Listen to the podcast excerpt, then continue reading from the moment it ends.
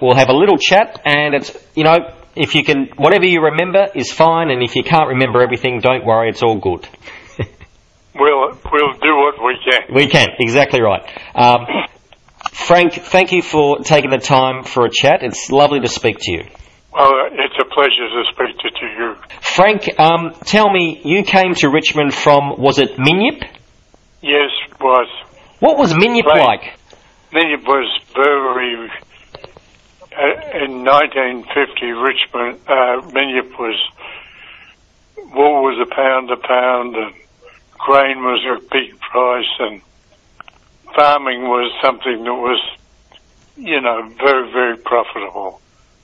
It hasn't done it since, but at that stage, it was running on a high. Now you were working on a farm, were you, Frank? Yes, well, we had a farm, uh, and we there were three brothers. I was the youngest, and the three of us ran the farm with our mother. Our mother, our father died when, we, when I was five, so uh, you know my mother Hmm. did a pretty good job, and uh, eldest brother took over.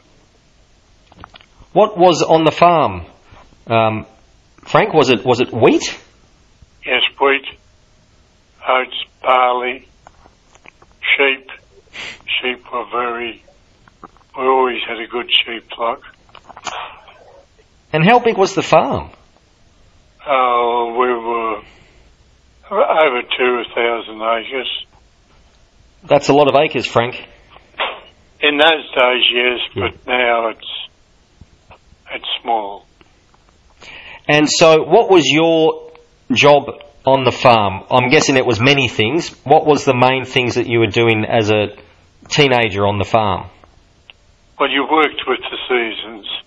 Uh, you know, cropping time you sowed the crop, and that took your time. You always had to look after the sheep, Hmm. so you they would demand a, a day or two a week. Uh, but uh, you'd crop, and then you didn't spray in those days, so Right. we had healthier grain. And then uh, when it came to harvest time, you'd harvest and put your grain in the storage and go and have a, a holiday. And that's when I was on my holiday down in Melbourne with, I met John Nix and we went and played with the Richmond in the early season. And uh, that's about how it all arrived at. Well, I looked at some newspaper articles and it said that you were the youngest member of the famous drum family of Minyip. Was did, did everyone know your family up there in Minyip? Oh yes, Quite quite well known. yes, we were, we were well known. My brother Hugh, he played for Melbourne for just a couple of games, but in those days, you know, farming was more. You were an amateur footballer, whereas you're a professional farmer. So the farming had to be rated above the football. I, I understand. And did John, your other brother, also play? Yes, he was, but he didn't play in the league. But uh, he was a back pocket, and he was quite famous there. Now, there's a, a photograph that I sent to uh, to Rebecca um, that you may have seen, which is a photograph of you at Richmond um, before training, and it, you're surrounded by a couple of people. Have you seen the photo that I sent? I have, yes. Does that bring back memories, Frank?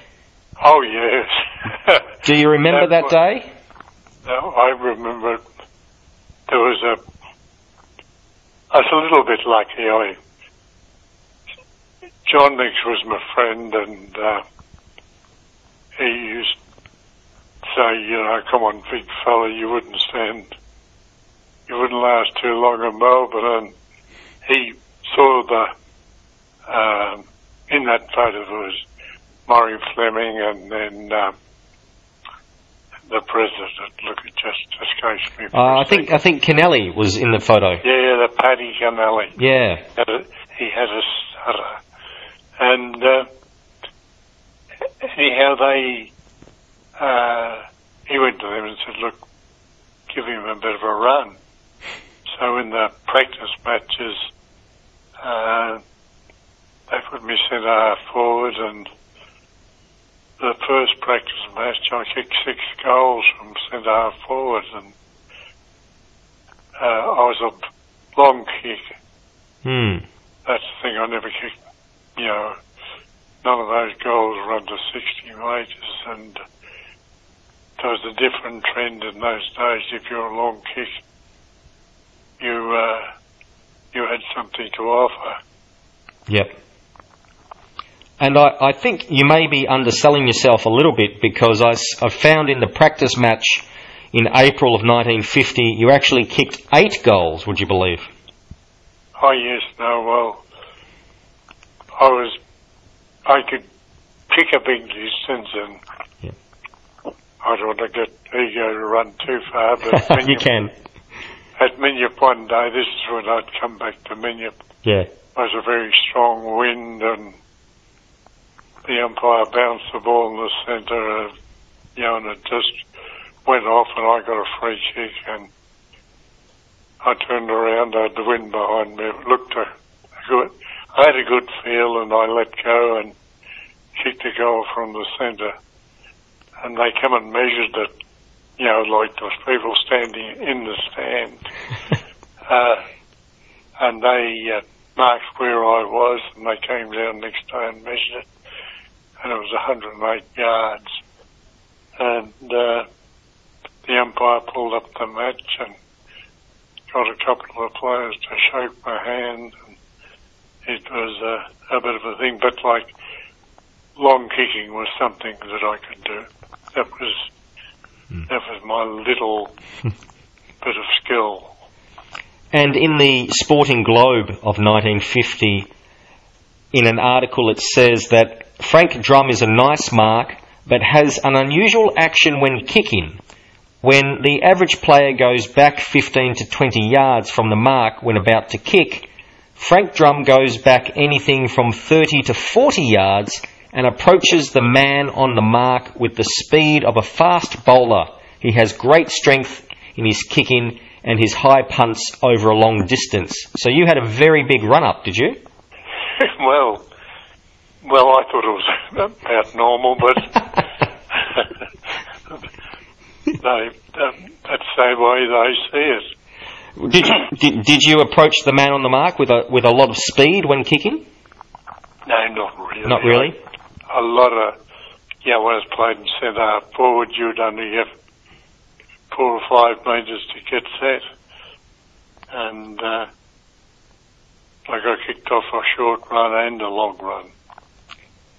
And were you a left footer or a right footer when kicking for goal? A right footer. Right. So, um, uh, in the Age newspaper around about this time as well, there was a reference that Jack Dyer said that you were the best forward material he had seen since entry into the league football. Richmond were pretty impressed with you, weren't they? Yeah, they were. They thought, see, in those days, your skills were more than the thing. The game now, you know, is speed, and Hmm. whereas in those days, the Collingwood players were noted for their stab kicking. They could hit a player on the run from 50 metres and the ball never arrived. Like they, Hmm. they just celebrated that they would have the best stab kicks. Richmond were a strong team and they like to have the long kicks and the, the good forwards and the good centre half backs and, you know, key, key line players. See, they, that wasn't a happy thing because uh, what happened, I was down there waiting to get into hospital. I had a small operation to do on my hand. And at the height of all this, I got a place in the hospital. They didn't have a lot of beds then. It was after the war. Hmm. And uh, anyhow, I went there, and when I come out and recuperated, the cropping was on, and just said, "Look, football's got to be put aside." Then when we got the crop in, they were waiting, and I said, "Right now, you come." Well, of course, they'd been going a couple of months, and the full forward was set, and all his mates around him, and then there's who are over the country lad coming and taking the full forward position. Didn't go down well with the team or the team spirit, Yep. and uh, there was no way anybody was going to kick it to me in the forward line, so they played me in the ruck for the rest of the day, and that's where I spent the rest of my football career playing ruck, but I only had to play two games, and then I had to get a permit and play permanently in Melbourne, and I didn't go on with it. It's interesting you, you, you mentioned that because your first game, do you remember who that was against? Hawthorn St Kilda, yes. You've played, what, you've started off in sort of the forward line, but they've moved you into the ruck after Yeah. that. Um, they've got Ray Poulter kick five goals that day. He was a good full forward for over a period. He was, wasn't he? Yes. And so your second game against St Kilda was that in the ruck, or did you did they try you again at full forward? No, no, they didn't try that new. Look, there was. I, I, I can see that. If you bought Euro. See, it's pretty precious in those days to be a, a Richmond footballer like it was uh, a tremendous honour. yeah. and to have a have the yeah the selection committee place a country lad in front of a top Melbourne forward wasn't wasn't the wisest move. It didn't work. Yeah. There was no way they were going to kick it to me. So that sort of ended, Yep. and that's what I, you know, that is where my skills were. Well, the the Horsham Times newspaper did a review of your first game, and it said that several times Frank Drum gave some fast leads, but he was ignored. yeah, you got over my head. So it, it does, you know, your memory's pretty sharp because the the article indicates that they were sort of using you almost as a decoy, and they ended up kicking the ball to Poulter in the in the forward pocket instead.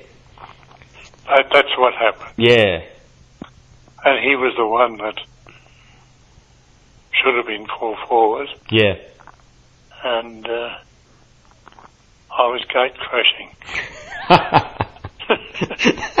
did, did you play in the reserves as well, Frank? No, I'm one of those that never played in reserves in their life. I went through that famous and Patch team, you know, and uh, you had to work your way up there. Well, I went from the under 15s to the seniors. I didn't didn't play in the seconds in Medium, didn't play in the seconds in Richmond. Well, Just a little thing, you know, when you Yeah. out with a bit of ego and the boys just said, well, I never played seconds football. so you came from St. Pat's Ballarat into the Richmond senior side, is that right? Or from Minyip into the senior side? Yeah, from Minyip into the senior side. And, and before that, you're at St. Pat's Ballarat Juniors. yeah, I was captain of the team there. They had some good players at that time, didn't they, Frank? Well, five was made league, so uh, there was five players out of the, our team that played league football, so Gee. it was a pretty good team. Do you remember the first time that Jack Dyer came and spoke to you? yes, I do. You're laughing. I don't know why you are, but you're about to tell me. oh well, he was an awkward person to speak to. Now, I spoke a lot to Jackie Titus. He was the full forward coach Yep. at those times, and he was one of these that could really chat to you. hmm Uh, uh, you know, as bearing in mind you're a kid and Mm.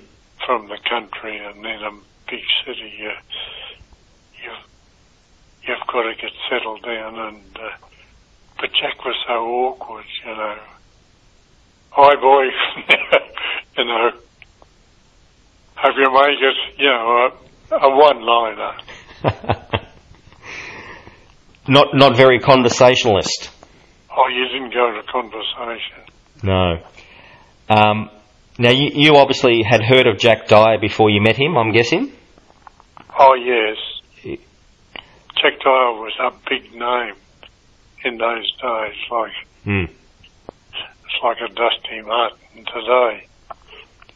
And, Everybody knew him. and uh, I think initially uh, Jack Dyer and Maury Fleming came to visit you up in Minyip. Would that be correct or not? Yes, they did So they drove all the way up there to try and convince you to come to Richmond. to Richmond. Did your mother want you to come to Richmond? No, not particularly, Hmm. but but see, my father died when you know the eldest was six in the family, and the eldest was only thirteen. Gee. and I had an auntie, an unmarried auntie who come and lived and supported mum Hmm. in the house and whatnot. And uh, she was very outspoken and she gave them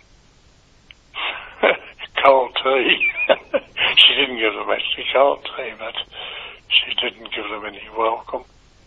Are we talking Jack Dyer and Maury Fleming? Yes, Wow. Okay. So she, yeah, it wasn't a warm welcome for them. not a warm welcome at all. She was, I suppose she was better. Look, I overdone it, but she was cold. Yes. Well, you. How old would you have been at this stage? You were probably only what, sixteen or seventeen or so. Well, 1950, I would have been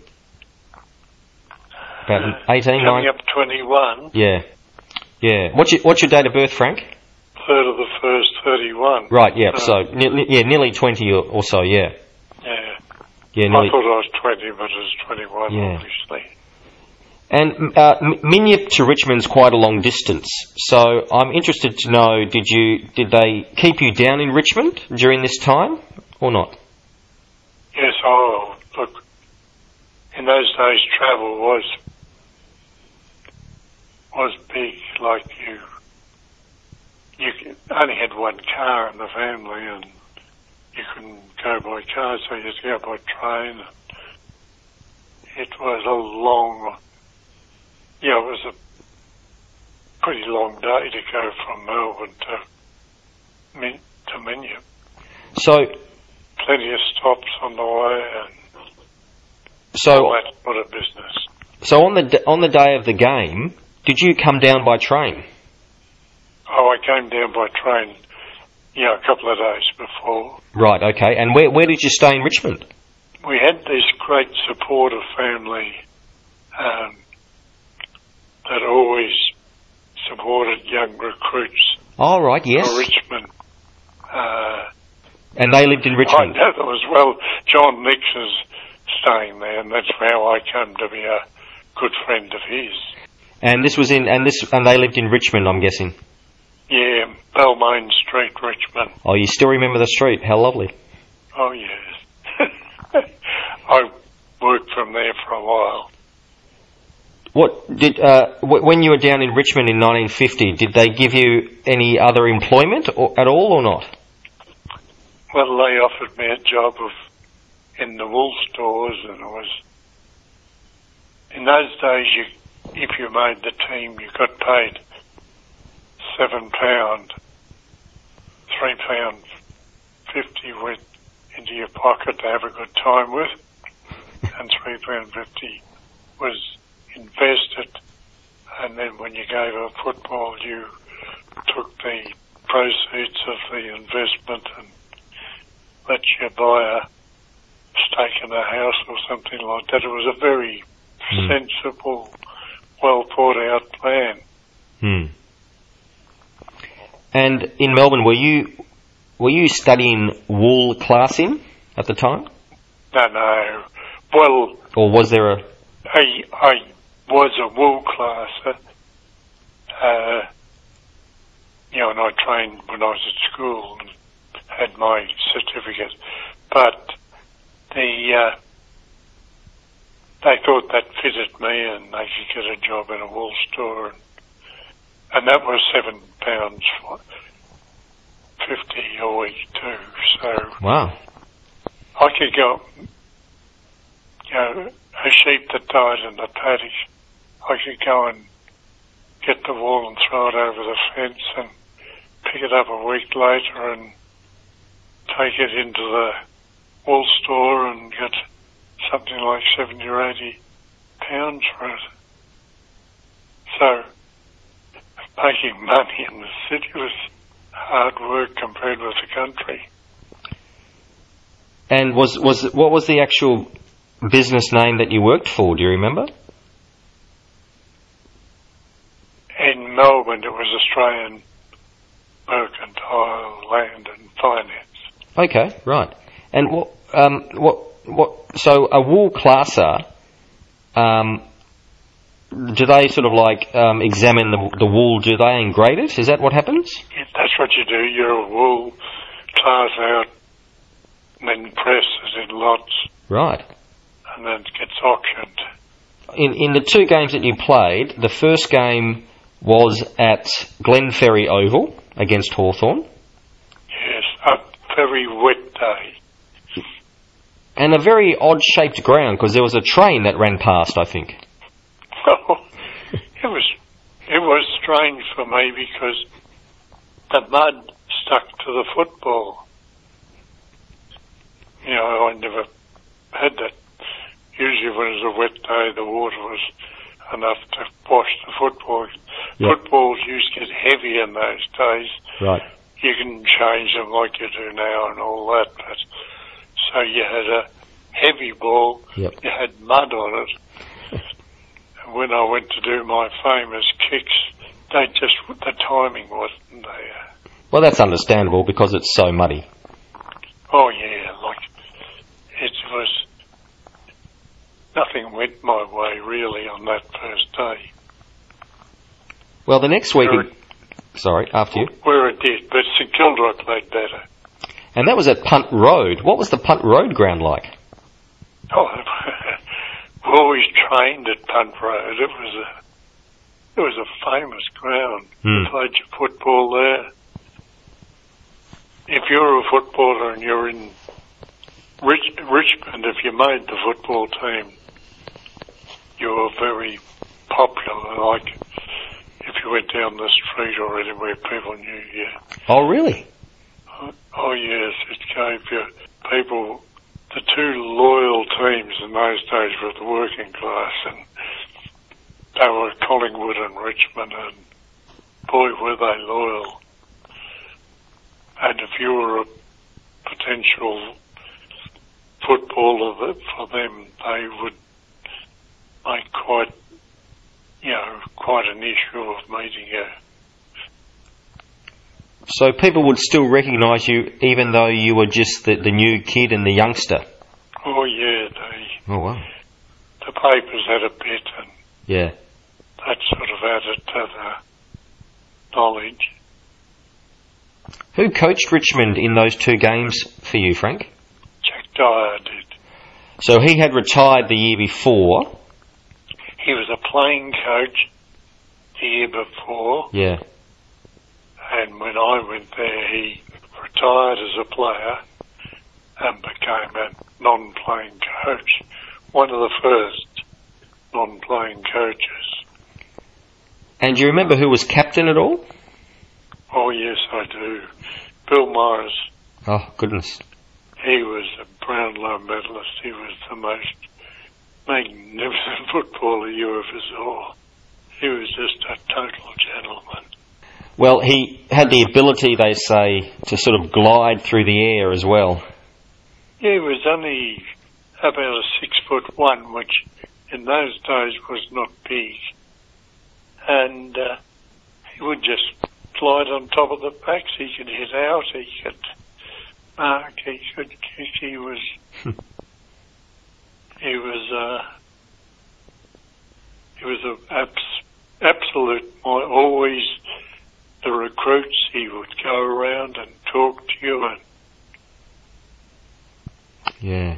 Isn't that lovely? warn you about, warn you about the problems of drink and Oh, really? Oh, that's oh interesting. yeah, never smoked or any of those things. Keep your health right up.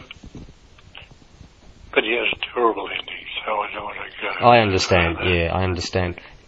Out of interest, Frank, did were you a, a drinker or a smoker during your time?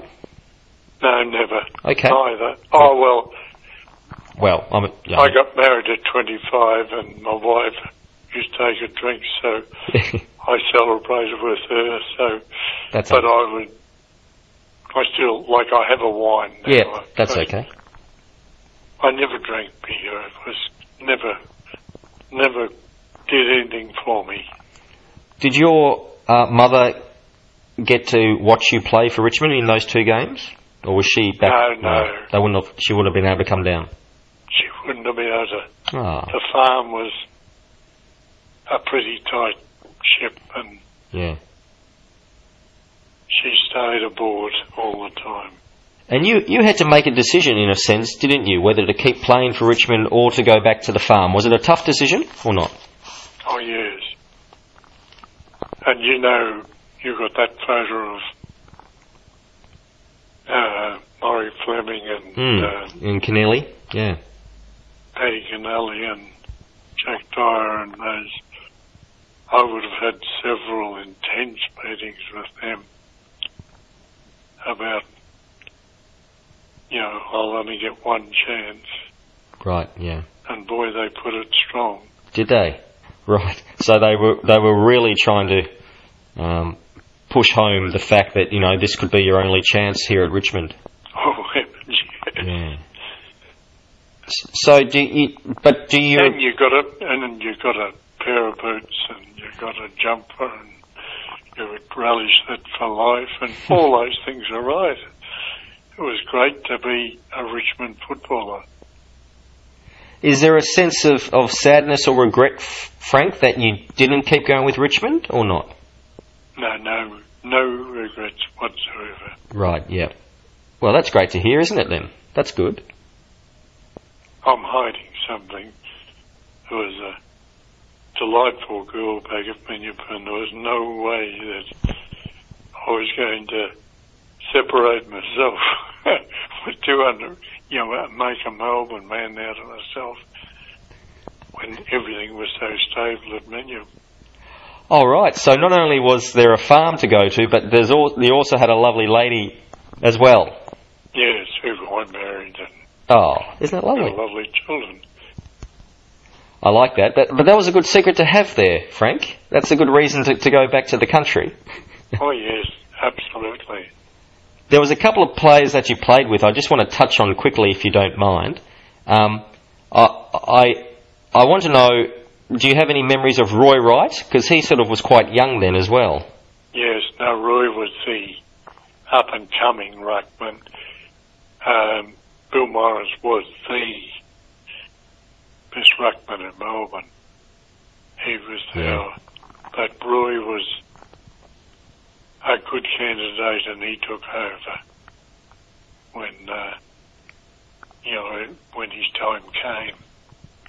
He was he was a tremendous player for many years. He was.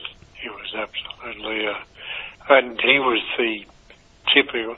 In those days, they looked a lot at the family and the team and the and the collegiate and all that that goes with a man. And All right. Roy Roy ticked all those boxes. All right. Okay. Yeah. There was also a player called Billy Wilson, Yes, and he a was rover. and he was a very fine rover as well. He was. Uh, they were. Well, Richmond had a great team then. It was a pretty lucky break to be there with them. Don't remember, Jackie. Uh, we can't forget Don Fraser. Mopsy Fraser. If you said you played with Richmond, who do you remember first? I'd say Mopsy Fraser. because he was a little bit of a larrikin, A little bit. but but he was centre half back. He was powerful, yeah. And like sadly, nobody does the drop kick now. Right. But from the centre half back, he could drop that ball on my chest, the centre half forward, and all I had to do was just put my arms around the ball. He was just so, such a brilliant kick, and he could nail you, you right. And a lot of the glory I got was clearly Mopsy's. Isn't that isn't that a great memory to have, Frank? What a great memory Oh, to have. is. It certainly is. I've seen some footage of him doing the drop kicks, and he did look like a very powerful man. he was strong, he was powerful, and he was accurate, and and he could win games. I never asked Frank who you barracked for before you came to Richmond. I was always a Richmond man. I don't know Oh, why. right. Yep. There was something there right through. Hmm. See, when I was at school and I was captain of St. Pat's, they all introduced themselves to me. Then I, I knew the Richmond family in my last years of secondary school. And one of the teachers there at, at St. Pat's College, I think, was called Brother Healy. Is that right? Brother Healy was the principal. Brother O'Malley was the coach. Of the football team. Yeah. Okay, right. Okay. Brother O'Malley was the greatest coach. Not, not any coach has ever come near him. Wow. If Brother O'Malley was coach of a modern team, if you missed a chest mark, Hmm. you were out. Didn't matter. And I was one day it was snowing.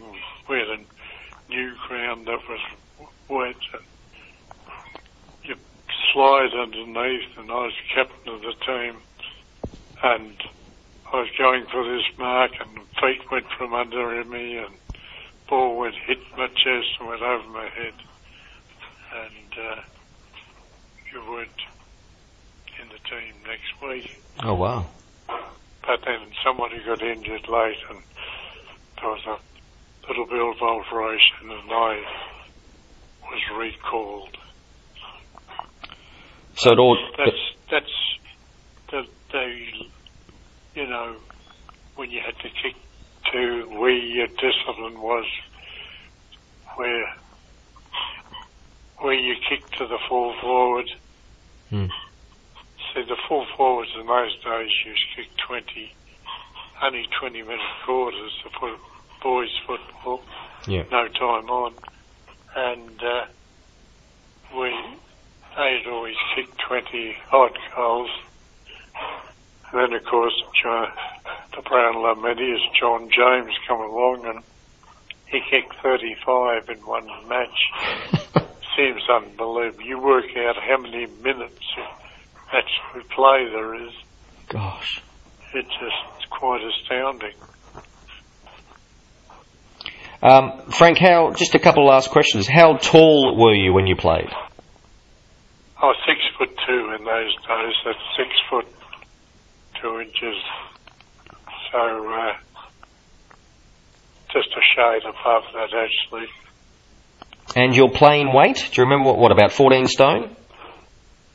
Well, I was a hundred and my playing weight and the weight I'm at now are both the same at 89 kilograms. Well, it's it's an absolute thrill to be talking to you about these memories, and I know a lot of Richmond supporters would like to say thank you for coming down and playing those two games with us. And we understand how difficult the decision must have been to go back home to the farm, but in the end, it was probably the right decision. It definitely was. And the fact that you don't have any regrets, I think, is lovely as well. It is. It's just like it would have been a totally different life, and I'm not sure I wanted it. I was made for the city. I enjoyed it in those times. I was like all young people. But uh, the country's got something about it. And do you still barrack for Richmond, Frank, and watch the games? Oh yes, I still I'll watch tonight. I'll be barracking for them, and I couldn't believe them getting up and win that first grand final. But I'm uh, they must be better than I believe. Uh, uh, yeah. Did you you watch the premiership last year on TV? Yes, That was an incredible. You must have been proud too, being a former player. oh look, I was proud of them, and uh, the way they all lifted together. It was it was I've been proud of the way they're they're uh, sort of a club that they'll sack presidents and all that. Uh, I'm proud of the way they hold together now as a team. The, the leadership, you know, the collegiate of the team and the administration. It seems to be very good. Well. I appreciate your time. Is there anything, any other memory you wish to say before we finish up? I think we covered it. you did you did well for someone who you didn't think you were going to have a lot of memories on it. no, I was going to pass on a few. I think you I think you ended up fantastic, and I, I'm I'm so glad that you agreed to have a little chat with me. And I know uh, I hope health wise you, you It's that Rebecca, my grandchild. She's the force. she she is she she very kindly asked on my behalf, and I'm so glad she did. And uh, I hope I hope you're in good health, Frank, and I hope you- you're in good health for many years as well. Thank you so much. That's very important. It is, and and thanks very much for the chat as well, there, Frank.